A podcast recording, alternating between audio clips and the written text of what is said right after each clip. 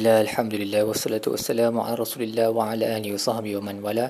InsyaAllah di episod kali ini kita akan membincangkan tadabur bagi muka surat 590 surah Al-Burush uh, ayat 1 sehingga ayat 22 sampai habis surah ni lah.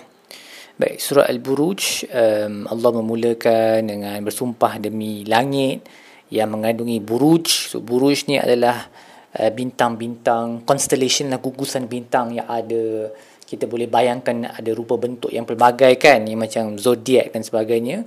So gugusan-gugusan bintang tersebut. Dan demi hari yang telah dijanjikan wal yaumil mau'ud iaitu hari kiamat wa syahidun wa mashhud. Dan demi yang menyaksikan dan yang disaksikan. Ayat nombor tiga ni kalau kita buka kitab tafsir dia ada terlalu banyak um, dia punya uh, terjemah tafsiran dia tentang siapa syahid ni dan siapa masyhud ni ataupun apa syahid ni dan apa masyhud ni.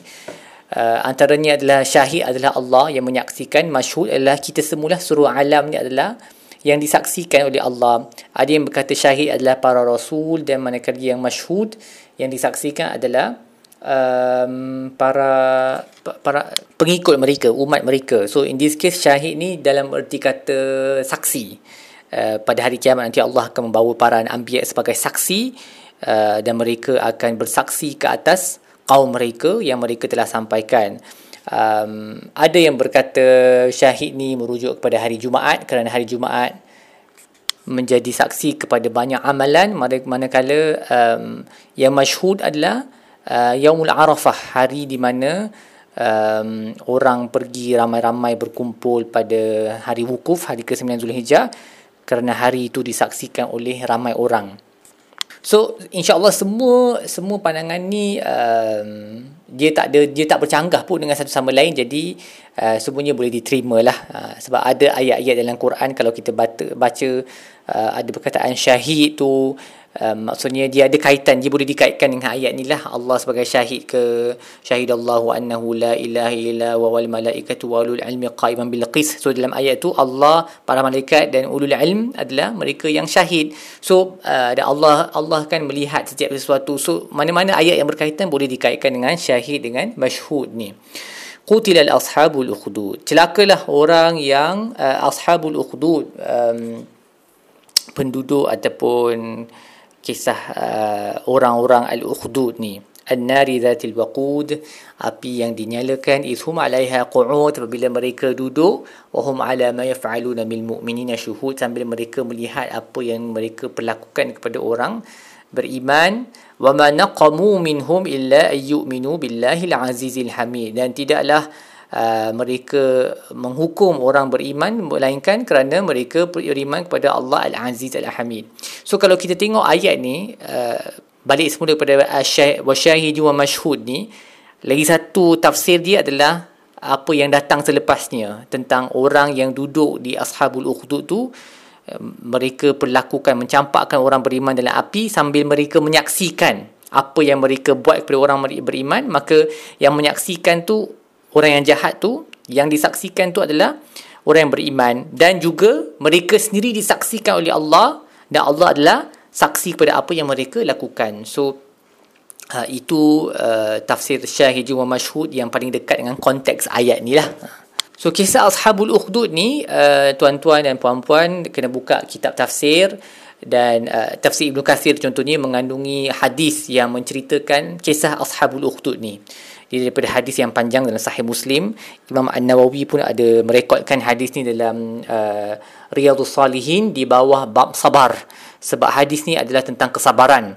Dan kita tahu surah Al-Buruj surah Al-Makkiyah surah yang diturunkan di Makkah Allah menceritakan dalam menyebut dalam surah ni tentang ashabul ukhdud uh, dan orang beriman yang telah uh, suffer at that time yang telah banyak tersiksa pada waktu itu agar dia menjadi uh, dorongan kepada muslimin mukminin di Makkah yang pada awalnya diseksa dengan teruk juga. Agar mereka mengambil iktibar dari cerita tersebut. Semua orang beriman dalam cerita tersebut telah dicampakkan dalam api dan mati. Tetapi khususnya budak kecil seorang lelaki a small boy a young boy Uh, yang pada penghujung hadis tersebut diceritakan bahawa raja cuba membunuhnya dengan pelbagai cara tapi tak dapat. Akhirnya budak tu kata kau hanya boleh bunuh aku dengan uh, kau ambil uh, panah letak dekat busur dan sebelum kau tembak tu kau kata dengan nama Tuhan budak ni. Iaitu Allah lah sebab budak ni percaya ke Allah. Sebab budak ni dalam hadis tu diceritakan dia boleh menyembuhkan orang dan sebagainya tapi dia tak pernah sandarkan uh, kuasa tu kepada dirinya sendiri. Selalu sebut selalu sebut yang menyembuhkan adalah Allah. Aku hanya berdoa sahaja dan Allah mustajabkan doa. Jadi raja uh, tak puas hati dengan dia Uh, sebab tak boleh bunuh dia. Uh, boleh bacalah kisah dia dengan lebih lanjut nanti. Akhirnya bila dia nak dibunuh tu um, dia bagi tahu kat raja the only way you can kill me satu cara yang kau boleh bunuh aku adalah untuk menyebut dengan nama Tuhan budak ini. Bila raja tembak panah tu budak tu mati di hadapan khalayak ramai. Jadi seluruh warga negara tu menjadi muslim kerana melihat perkara itu. Jadi raja punya plan tu backfire lah. Dia macam lebih kurang kisah Fir'aun dengan ahli sihir kan? Jadi budak ni sacrifice himself. Dia mengorbankan dirinya sendiri demi uh, maslahat umat. Ramai orang memeluk Islam atas kesabaran uh, kesabaran dan keberanian uh, budak tersebut. Walaupun dia budak kecil eh tapi dia punya pahala dia memang amat besar lah pada hari kiamat nanti. Dan uh, disebabkan orang beriman semua telah Uh, uh, waktu orang di situ semua memeluk Islam raja tersebut tak puas hati sebab dia anggap diri dia adalah Tuhan dan bila mereka tak nak murtad daripada agama Islam uh, disuruh tentera dia bina satu parit yang besar dan dinyalakan api dan dicampakkan. Orang beriman di dalam tersebut dan antara orang yang tercampak di dalam itu adalah seorang wanita yang memegang baby dan baby itu bercakap kepada ibunya uh, sebagai satu karamah kepada mak dia bahawa engkau berada di atas kebenaran uh, kebenaran wahai ibu. Ni baby sepatutnya tak boleh bercakap kan? So ini adalah mukjizat seperti Nabi Isa Uh, tapi bukan mujizat lah sebab baby tu bukan Nabi dia panggil karamah dan akhirnya wanita pun masuk dalam neraka juga. Dan mereka kisah mereka ni disebut dalam Al-Quran sebagai kehormatan kepada mereka kehormatan kepada budak itu dan pengajaran kepada para sahabat Nabi SAW yang uh, diseksa dengan agak teruk pada awal kenabian tu agar mereka juga tabah menghadapi cabaran dan bersabar seperti mana orang beriman dan budak tersebut bersabar. Dan bila eloklah kalau kita baca hadis tu kita pun uh, reflect betapa sedikitnya benda yang kita hadapi pada zaman sekarang yang moden ni most of us tak tak, tak ada apa-apa kesusahan pun dalam hidup. Uh, tapi kita mudah putus asa, mudah komplain kepada Allah sedangkan orang yang zaman dulu ni ujian mereka dahsyat sampai kena campak dalam api eh. Um, tapi mereka tetap teguh di atas keimanan. Kita jauhlah daripada mereka tapi we should at least take something from that lah. Learn to be patient kan. Sebab tu Imam An-Nawawi letak hadis tu dalam uh, kitab sabar.